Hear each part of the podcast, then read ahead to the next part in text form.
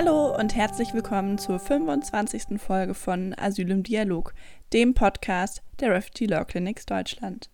Ich bin Victoria Lies und ich spreche hier mit ExpertInnen, die sich im asyl- und aufenthaltsrechtlichen Bereich engagieren.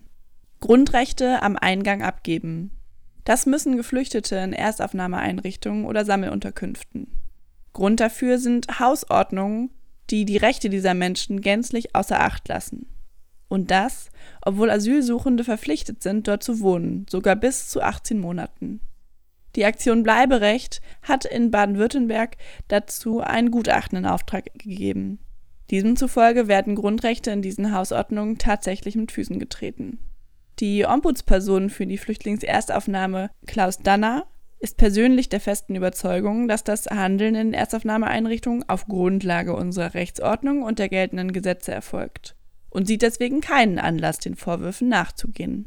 Deshalb wurde mit Unterstützung der Gesellschaft für Freiheitsrechte Klage beim Verfassungsgerichtshof Mannheim erhoben. Meine Expertin in der heutigen Folge arbeitet bei der Gesellschaft für Freiheitsrechte und hat diese Klage maßgeblich betreut. Sie erklärt uns, dass nicht einmal Erdnussbutter mit in die Zimmer genommen werden darf und inwieweit die Hausordnungen mit solcher in Gefängnissen vergleichbar sind. Wieso sich die BewohnerInnen selbst nur schwer gegen die Grundrechtseingriffe wehren können und wie die Lage in anderen Bundesländern aussieht, erfahrt ihr in dieser Folge. Ich spreche heute mit äh, Sarah Lincoln von der Gesellschaft für Freiheitsrechte. Erstmal herzlich willkommen in diesem Podcast. Ja, vielen Dank für die Einladung. Sehr gerne. Ähm, magst du dich einmal kurz vorstellen? Ja, ich bin ähm, Sarah Lincoln. Ich arbeite bei der Gesellschaft für Freiheitsrechte als Juristin. Ähm, und genau, die Gesellschaft für Freiheitsrechte ist eine Menschenrechtsorganisation, die sich mit strategischer Prozessführung für die Grund- und Menschenrechte einsetzt. Okay, magst du noch mal ein bisschen genauer darauf eingehen, was alles die Aufgaben der Gesellschaft für Freiheitsrechte sind, in welchen Bereichen ihr euch engagiert? Ähm, genau, also wir ähm, versuchen eben in grundrechtsrelevanten Bereichen Grundsatzurteile zu erstreiten und ähm, wenden uns mit unseren Verfahren vor allem ja gegen Diskriminierung, gegen Ausgrenzung, gegen Überwachung. Und in unserer Arbeit haben sich so vier Schwerpunktbereiche herausgebildet. Ähm, die würde ich vielleicht mal kurz skizzieren. Und zwar ähm, ist das die erste Säule, wo wir uns eher so für, ja, für eine lebendige Demokratie und eine Stärkung der Zivilgesellschaft einsetzen. Und da verteidigen wir so die ganz klassischen Demokratiegrundrechte, also zum Beispiel die Versammlungsfreiheit und die Meinungsfreiheit. Und ähm, genau, arbeiten da zum Beispiel auch zur Frage der Gemeinnützigkeit politisch engagierter NGOs oder zum Schutz von Whistleblowern. Und in Säule 2, da ähm, machen wir Arbeit ähm, zu Themen rund um Daten und Überwachung, also so digitale Rechte. Das ist auch ein Bereich, für den die GFF sehr bekannt geworden ist. Wir haben zum Beispiel zahlreiche Verfassungsbeschwerden gegen ausufernde Polizeigesetze eingereicht oder viele haben vielleicht auch von unserer Verfassungsbeschwerde gegen ähm, das Bundesnachrichtendienstgesetz gehört, die erfolgreich war. Ähm, in die Säule fallen aber zum Beispiel auch unsere Klagen gegen die Handyauslesung bei Geflüchteten oder auch ähm, unsere Strafanzeige gegen das Unternehmen Finfisher wegen Export von Überwachungssoftware an die Türkei. Und in der dritten Säule geht es ähm, um gleiche Rechte und Antidiskriminierung. Ähm, da klagen wir zum Beispiel gegen die Diskriminierung von queeren Eltern oder für die gleiche Bezahlung von Frauen. Ähm, und in der Säule 4, über die wir heute sprechen werden und für die ich maßgeblich verantwortlich bin, da geht es um soziale Rechte. Da streiten wir zum Beispiel für ein menschenwürdiges Existenzminimum für Geflüchtete oder verteidigen eben die Grundrechte in, in Sammelunterkünften oder haben auch ein Projekt, wo es um Gesundheitsversorgung von Menschen ohne Papiere geht. Und wir arbeiten in der Säule auch zum Recht auf Wohnen. Okay. Und wie genau funktioniert die strategische Prozessführung dann? Also die strategische Prozessführung, ähm, also die unterscheidet sich von vielen anderen Verfahren eigentlich schon so in der Zielsetzung. Meistens geht es ja in Gerichtsprozessen vordergründig um den Einzelfall, also den Fall, der gerade verhandelt wird. Und wir wollen eben mit unseren strategischen Verfahren Grundsatzurteile erstreiten, die dann über den Einzelfall hinaus wirken. Also wenn wir zum Beispiel gegen die Auslesung von Handys durch das BAMF klagen, dann wollen wir nicht feststellen lassen, dass das in dem jeweiligen Einzelfall ausnahmsweise rechtswidrig war, sondern wir wollen eigentlich dann an die Rechtsgrundlage ran, an das Gesetz, das das erlaubt und die für verfassungswidrig erklären lassen, damit dann die Entscheidung für alle Betroffenen eine Wirkung hat und kein Handy mehr ausgelesen werden kann. Oder manchmal geht es auch nicht darum, dass eine Norm verfassungswidrig ist, sondern dass wir eben erreichen wollen, dass die Norm grundrechtsfreundlich ausgelegt werden muss. Also auch das kann Inhalt eines Präzedenzurteils sein, das wir erstreiten. Und deswegen achten wir eben dann bei der Fallauswahl darauf, dass der Fall auch geeignet ist, eine Grundsatzentscheidung zu ähm, erstreiten. Und Genau das andere, was so die strategische Prozessführung auszeichnet, ist, dass sie eben in eine intensive Kommunikations- und Netzwerkarbeit eingebunden ist. Das heißt, wir arbeiten den Fall immer so auf, dass wir das ähm, zugrunde liegende Grundrechtsproblem auch einer breiten Öffentlichkeit vermitteln können und dann eben auch ein gesellschaftliches Bewusstsein für die Grundrechtsverletzungen entsteht. Und wir arbeiten eben in unseren Fällen immer mit anderen NGOs und den jeweiligen Akteuren im betroffenen Themenfeld zusammen, damit wir eben im Netzwerk eine größtmögliche Wirkung erzielen. Das heißt, manchmal gibt es dann da eben auch verteilte Aufgaben. Also wir konzentrieren uns dann eher auf das gerichtliche Verfahren. Und unsere Partnerorganisationen machen dann vielleicht zu dem Thema eher Lobbyarbeit oder mobilisieren auf der Straße. Und so greifen dann verschiedene Instrumente ineinander, um eben ja, möglichst gemeinsam eine gesellschaftspolitische Veränderung anzustoßen. Okay, ja, das klingt ja sehr cool. Wie viele Klagen begleitet ihr so oder habt ihr begleitet? Also wir haben im Moment so etwa 40 laufende Verfahren und vielleicht so 10 bis 15 Verfahren, die bereits abgeschlossen sind.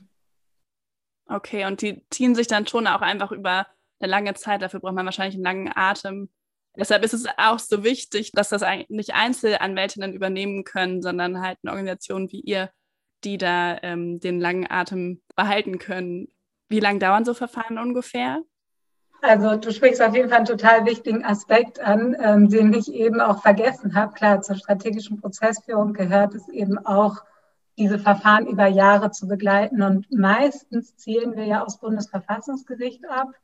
Und wenn man nicht, was selten der Fall ist, direkt gegen ein Gesetz vorgehen kann, das kann man zum Beispiel bei heimlichen Überwachungsmaßnahmen, wo man gar keine Einzelmaßnahme hat, die man kennt und gegen die man dann durch die Instanzen ziehen könnte, da kann man dann ausnahmsweise mal direkt zum Bundesverfassungsgericht. Auch das kann dann aber auch zwei, drei Jahre dort liegen. Aber in den meisten Fällen müssen wir eben einmal durch alle Instanzen den Rechtsweg erschöpfen und können dann erst mit einer Verfassungsbeschwerde zum Bundesverfassungsgericht. Das heißt, diese Verfahren können sich über Jahre, also auch 10, 12, 15 Jahre ziehen, wenn es blöd läuft. Also von daher, genau, einen langen Atem braucht man auf jeden Fall. Ja, das glaube ich. Ähm, dann würde ich sagen, steigen wir mal ein zu dem konkreten Fall oder zu der konkreten Klage, ähm, um die es heute gehen soll, nämlich zur Klage gegen rechtswidrige Hausordnungen in Landeserstaufnahmeeinrichtungen. Ähm, vielleicht fangen wir mal damit an, wie lange müssen denn Geflüchtete überhaupt in Erstaufnahmeeinrichtungen leben? Also grundsätzlich ähm, leben Asylsuchende während ihres Asylverfahrens in den Erstaufnahmeeinrichtungen und ähm, eigentlich dürfen sie auch maximal für 18 Monate dort leben. Aber ja, von dieser Vorgabe gibt es zahlreiche Ausnahmen. Also zum Beispiel für Menschen, die aus vermeintlich sicheren Herkunftsstaaten kommen also unsere Kläger zum Beispiel kommen aus Ghana und Senegal, die als sichere Herkunftsstaaten ähm, eingestuft sind.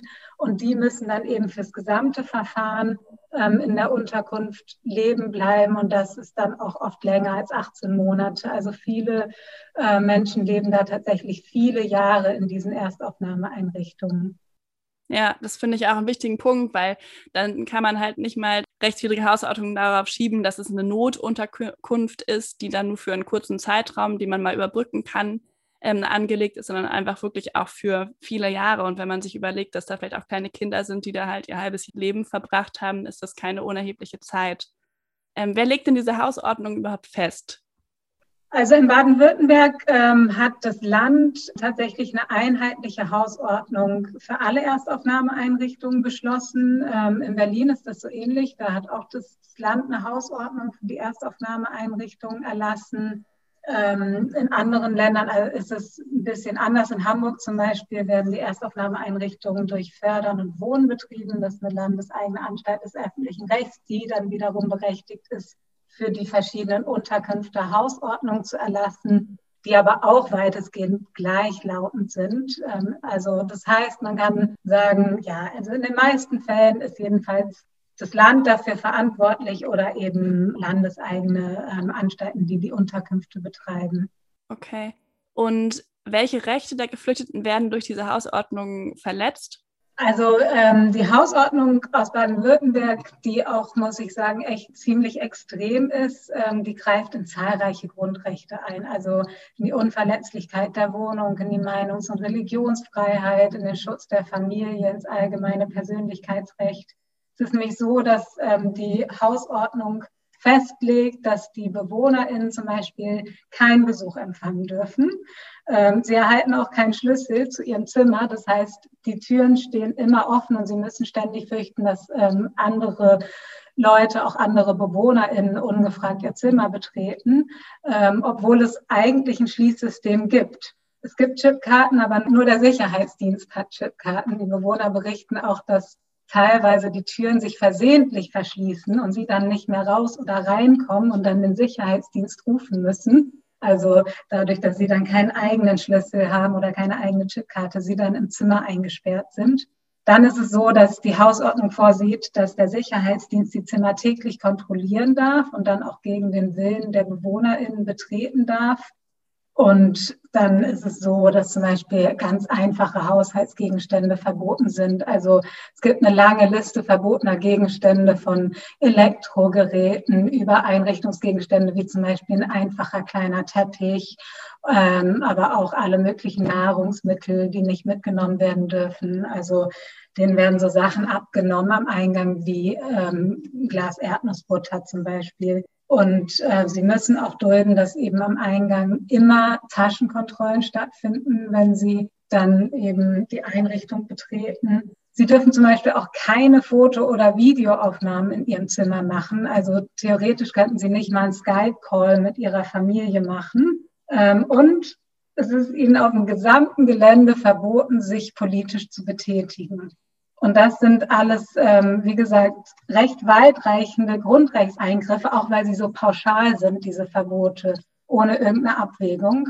Und genau, also in dieser Pauschalität sind sie dann nicht mehr verhältnismäßig. Also sie sind weder zum Schutz anderer BewohnerInnen erforderlich, noch braucht es so pauschale Verbote, um irgendwie die Sicherheit oder die Hygiene auf dem Gelände und in den Zimmern sicherzustellen. Also da sind definitiv mildere Regelungen denkbar. Also beispielsweise, dass man Besuchszeiten vorgibt, an denen Besuch empfangen werden darf oder dass man eben Verbote an eine konkrete Gefahr knüpft, dass man dann sagt, na ja, also grundsätzlich kann man sich politisch betätigen und im Einzelfall, wenn dadurch der Frieden in der Unterkunft gefährdet ist, wird es dann im Einzelfall verboten. Also es ist nicht so, dass wir sagen, dass wir gar keine Regelungen für erforderlich erachten in so einer Einrichtung, wo ja auch viele Menschen zusammenwohnen. Aber diese Regeln in Baden-Württemberg gehen definitiv zu weit. Das heißt, es geht vor allem um Artikel 13 des Grundgesetzes, also die Unverletzlichkeit der Wohnung, die da ähm, berührt wird. Das ist auf jeden Fall ein zentrales Grundrecht, äh, das hier verletzt wird einfach durch diese anlasslosen Zimmerkontrollen, aber auch das Recht, äh, Besuch zu empfangen, ist Teil des Schutzes der Wohnung. Und wir argumentieren eben, dass die Schlafzimmer in so einer Unterkunft vom Schutz der Wohnung nach Artikel 13 umfasst sind, weil das eben der einzige Rückzugsort ist, der einzige Ort, an dem ähm, die Menschen eben schlafen, leben, ihre Zeit verbringen. Und für diese Zimmer muss eben auch das Recht auf Unverletzlichkeit der Wohnung gelten. Das ähm, haben auch schon einige andere Gerichte so gesehen. Interessanterweise gab es aber vor kurzem ein Urteil des Verwaltungsgerichts Stuttgart, das eben für eine Erstaufnahmeunterkunft geurteilt hat, dass die Zimmer nicht vom Schutz der Wohnung umfasst sind. Deswegen erhoffen wir uns auch in diesem Sinne eine Grundsatzentscheidung des Verwaltungsgerichtshofs Mannheim, dass eben klarstellen soll, dass diese Zimmer eben auch diesen Schutz genießen. Aber es geht auch nicht nur um Artikel 13. Also es sind auch, auch das allgemeine Persönlichkeitsrecht verletzt, wenn eben Sachen wie äh, Video- und Fotoaufnahmen verboten werden ähm, oder auch so die, die persönliche Lebensgestaltung, dass man eben kaum was mitnehmen kann aufs Gelände. Dann ähm, geht es auch um die Meinungsfreiheit, wenn eben untersagt wird, sich auf dem Gelände auch politisch auszutauschen. Also die BewohnerInnen dürften jetzt zum Beispiel nicht zu einem politischen Austausch über die rechtliche Situation von Geflüchteten oder die Einstufung ihrer Heimatländer als sichere Herkunftsstaaten einladen, weil so eine Runde auf dem Gelände untersagt wäre. Und das ist eben auch ein erheblicher Grundrechtseingriff, wenn man bedenkt, dass das ihr Zuhause und ihr Lebensmittelpunkt ist. Wird denn auch in den Hausordnungen geregelt, was bei Verstößen gegen die Hausordnung passiert? Ja, also laut äh, Hausordnung werden Verstöße sanktioniert. Ähm, als Sanktion sind dann dort zum Beispiel, ähm, ist da genannt, dass ähm, jemand innerhalb der Einrichtung verlegt werden kann, in eine andere Einrichtung ähm, versetzt wird oder dass zum Beispiel ein Hausverbot erteilt wird, wobei letzteres dann vermutlich eher für unbefugten Besuch gilt. In der Praxis ist es aber tatsächlich sehr schwierig, gegen die Hausordnung zu verstoßen. Also Besuch wird ja überhaupt gar nicht aufs Gelände gelassen. Da gibt es eben strikte Einlasskontrollen und der Sicherheitsdienst lässt überhaupt gar keinen Besuch rein. Dann ist es auch nicht möglich, verbotene Gegenstände oder Essen mit aufs Zimmer oder überhaupt aufs Gelände zu nehmen, weil es ja jedes Mal diese umfangreichen Taschenkontrollen gibt. Und es ist auch so, dass die BewohnerInnen ja keinen Ärger wollen. Also die vermeiden ohnehin Verstöße gegen diese Hausordnung und schränken sich extrem ein. Also die versuchen gar nicht erst irgendwie einen politischen Austausch auf dem Gelände zu organisieren, weil sie wissen, dass das Ärger gibt.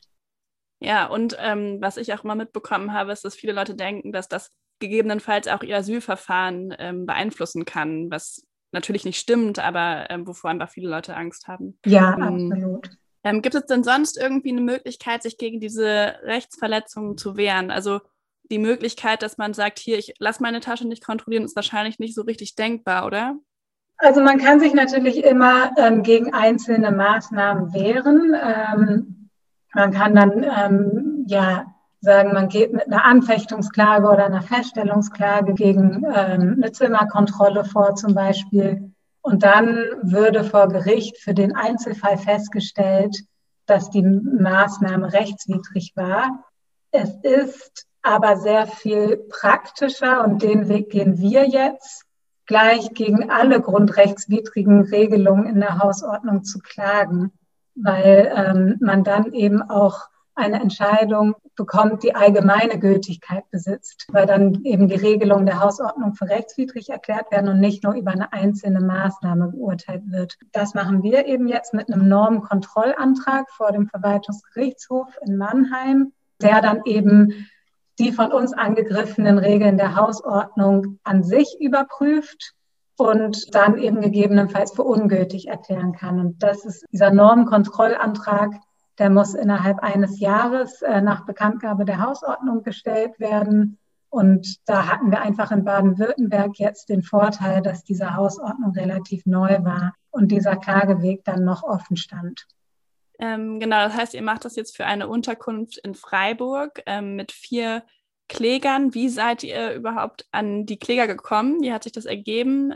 Genau, also wir, wir ähm, klagen ja nicht alleine, ähm, sondern wir klagen mit vier Klägern aus Ghana und Senegal und ähm, sind in einem Bündnis mit der Aktion Bleiberecht Freiburg, dem Flüchtlingsrat Baden-Württemberg und Pro Asyl. Und ähm, die Aktion Bleiberecht, die arbeiten schon länger zu diesen restriktiven Hausordnungen und der Situation in den Erstaufnahmeeinrichtungen und haben sich eben auch ähm, viel eben mit der Situation in der Erstaufnahmeeinrichtung in Freiburg beschäftigt und sind da im Austausch mit verschiedenen Bewohnern ohnehin gewesen. Und über diese Gruppe haben wir eben den Kontakt zu den Bewohnern gehabt. Und wie du ja schon gesagt hast, also obwohl es für die Bewohner total offensichtlich ist, also oder sie sind, für sie ist diese Hausordnung total einschränkend und trotzdem ähm, war es jetzt nicht so, dass alle, die sich über die Hausordnung beschweren, auch bereit gewesen wären zu klagen, weil das für die ganz, ja, ein ganz schön krasser Schritt ist, äh, vor Gericht zu ziehen, gerade wenn man auch noch im laufenden Asylverfahren ist. Aber wir sind total froh, dass wir eben Kläger gefunden haben, die ähm, gesagt haben, ja, tatsächlich, wir wollen ähm, dagegen vor Gericht ziehen. Mal schauen, wie das Verfahren weitergeht. Ja, auf jeden Fall. Wie sieht es denn in anderen Bundesländern aus? Haben andere Bundesländer dann auch vergleichbare Hausordnungen und gibt es da auch schon Bemühungen, dagegen vorzugehen? Also tatsächlich ähm, sind die Hausordnungen in den verschiedenen Bundesländern schon sehr ähnlich. Also das ähm, ein Problem, was immer wieder auftaucht, sind eben diese Betretensrechte der Sicherheitsdienste und der MitarbeiterInnen, dass eben dann so Zimmerkontrollen durchgeführt werden oder auch aus anderen Gründen die Zimmer betreten werden dürfen. Ähm, ein bisschen unterschiedlich ist es bei den Besuchsrechten. Also da ist Baden-Württemberg schon sehr restriktiv. Also dass da in der Erstaufnahmeeinrichtung in Freiburg jeglicher Besuch untersagt ist, das ist schon ungewöhnlich, findet man aber auch in anderen ähm, Bundesländern teilweise, je nach Ausgestaltung der Einrichtung. Ja, und, und auch andere Regelungen sind in anderen Bundesländern ähnlich. Wir haben jetzt in Baden-Württemberg geklagt, einfach weil wir hier die Möglichkeit gesehen haben, dann mit diesem Normenkontrollantrag direkt zum Oberverwaltungsgericht zu gehen und dann eben alle Regelungen der Hausordnung, die wir für verfassungswidrig halten, überprüfen zu lassen. Das ist in vielen anderen Bundesländern einfach nicht möglich, aber wir erhoffen uns von diesem Urteil in Baden-Württemberg schon auch eine Signalwirkung. Also wenn da dann eben entschieden wird, dass die Zimmer unter den Grundrechtsschutz des Artikel 13 fallen und dass bestimmte Eingriffe dieser Hausordnung unverhältnismäßig sind, dann geht das auch an anderen Bundesländern nicht komplett vorbei, sondern dann ist das vielleicht eben auch für die Anlass, ihre Hausordnung nochmal zu überprüfen. Ja, okay. Was ich mich gefragt habe, als ich über diese rechtswidrigen Hausordnungen gestolpert bin, ist, also in was für einem sonstigen Bereich der Staat auch Hausordnungen festlegt, und das ist ja bei Gefängnissen der Fall, ähm, kann man sagen, dass die Hausordnungen vergleichbar sind mit Gefängnishausordnungen? Jein, also ähm, im Gefängnis wird natürlich durch die Freiheitsentziehung weit grundlegender in die Freiheitsrechte eingegriffen. Und das Bundesverfassungsgericht hat auch entschieden, dass in Gefängnissen der Schutz äh, des Artikel 13 Grundgesetz, also der Schutz der Wohnung, nicht gilt, weil ähm, die Ziele des Strafvollzugs da eine Überwachung der Gefangenen erfordern. Das ist schon mal nicht auf Erstaufnahmeeinrichtungen übertragbar, die ja nur den Zweck verfolgen, einen vorübergehenden Wohnraum und auch einen Schutz zu bieten für die Geflüchteten. Das Bundesverfassungsgericht hat aber auch entschieden, dass die Anstaltsregeln in Gefängnissen, genauso wie in Schulen übrigens, nicht in einer Hausordnung geregelt werden dürfen, weil soweit sie grundrechtsrelevant sind, sie, diese Entscheidungen eben vom Gesetzgeber getroffen werden müssen. Und deswegen sind die maßgeblichen Regeln im Gefängnis auch gesetzlich geregelt. Und das wiederum ist schon auf die Unterkünfte übertragbar, weil die BewohnerInnen der Erstaufnahmeeinrichtungen sind ja letztlich genauso wie Schülerinnen oder Gefangene zum Aufenthalt in dieser staatlich betriebenen Einrichtung verpflichtet. Und auch da müssten eigentlich so weitreichende Eingriffe in ihre Grundrechte auf eine hinreichend bestimmte gesetzliche Grundlage gestützt werden und nicht einfach per Hausordnung beschlossen werden. Und hier stützt sich die Hausordnung selber eigentlich nur auf so eine total unbestimmte und generalklauselartige Ermächtigung im Flüchtlingsaufnahmegesetz. Also das ist ein anderer Kritikpunkt neben den Grundrechtseingriffen, den wir auch in unserem Antrag stark machen, dass es hier eben gar keine gesetzliche Grundlage gibt und da auch die Rechtsprechung des Bundesverfassungsgerichts zu Gefängnissen und Schulen übertragbar ist. Wir haben uns auch die gesetzlichen Regelungen zum Beispiel in Gefängnissen angeschaut und teilweise haben die Gefangenen dort mehr Rechte als äh, die Geflüchteten in Erstaufnahmeeinrichtungen. Also zum Beispiel ist gesetzlich vorgesehen, dass es natürlich ein Besuchsrecht gibt. Und dann sind das so Details wie zum Beispiel, dass es ein Recht darauf gibt, auf dem Zimmer einen Fernseher zu haben und solche Sachen, die eben in Erstaufnahmeeinrichtungen nicht gegeben sind. Ja, und was denkst du, woher kommen diese krass restriktiven Regelungen in Hausordnungen? Ist da Rassismus mit im Spiel oder soll es auch in einer gewissen Weise auch einer Abschreckung dienen? Also offiziell begründet das Land diese Regeln damit, dass sie erforderlich seien, um zum Beispiel die Sicherheit ähm, oder auch die Hygiene in den Unterkünften zu gewährleisten und auch um andere BewohnerInnen zu schützen. Aber ähm, genau, das überzeugt nicht so richtig. Also es hat halt überhaupt keine Abwägung stattgefunden mit den Rechten der BewohnerInnen. Also in der ganzen Hausordnung werden auch an keiner Stelle Rechte von BewohnerInnen erwähnt. Von daher wirkt diese Hausordnung doch in weiten Teilen wie eine Schikane oder auch, ähm, wie du sagst, eine Abschreckung. Also sollen einfach Menschen, die nach Deutschland kommen wollen, überhaupt nicht denken, dass es in Deutschland besonders angenehm wird.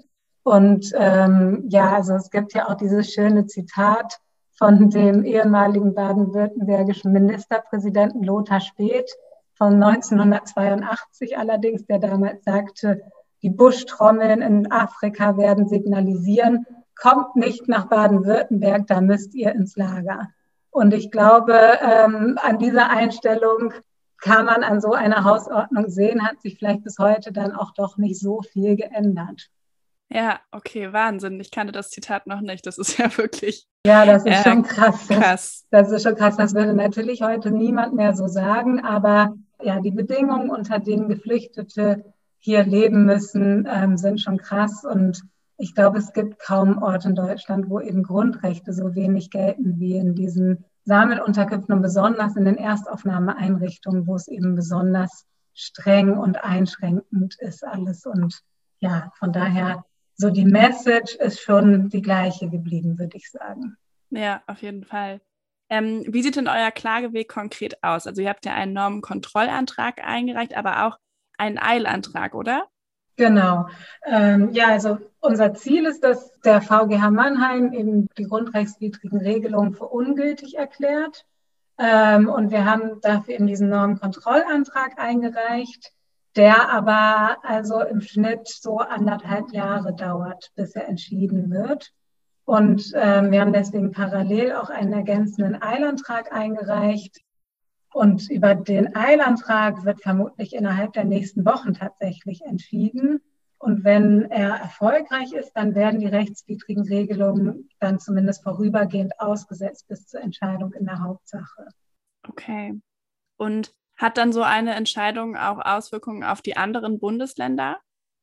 Also zunächst formal betrachtet entscheidet das Gericht eben über diese Hausordnung, die in Freiburg gilt, die aber auch wortgleich in allen anderen Erstaufnahmeeinrichtungen in Baden-Württemberg gilt. Das heißt, es hat erstmal Auswirkungen in Baden-Württemberg, aber natürlich hat so eine Entscheidung ähm, auch Auswirkungen auf Hausordnungen in anderen Bundesländern. Also wenn da eben ähnliche Regelungen getroffen werden, also darauf setzen wir zumindest, dass die Landesregierungen dann das zum Anlass nehmen, um diese Regelungen in ihren Bundesländern auch anzupassen.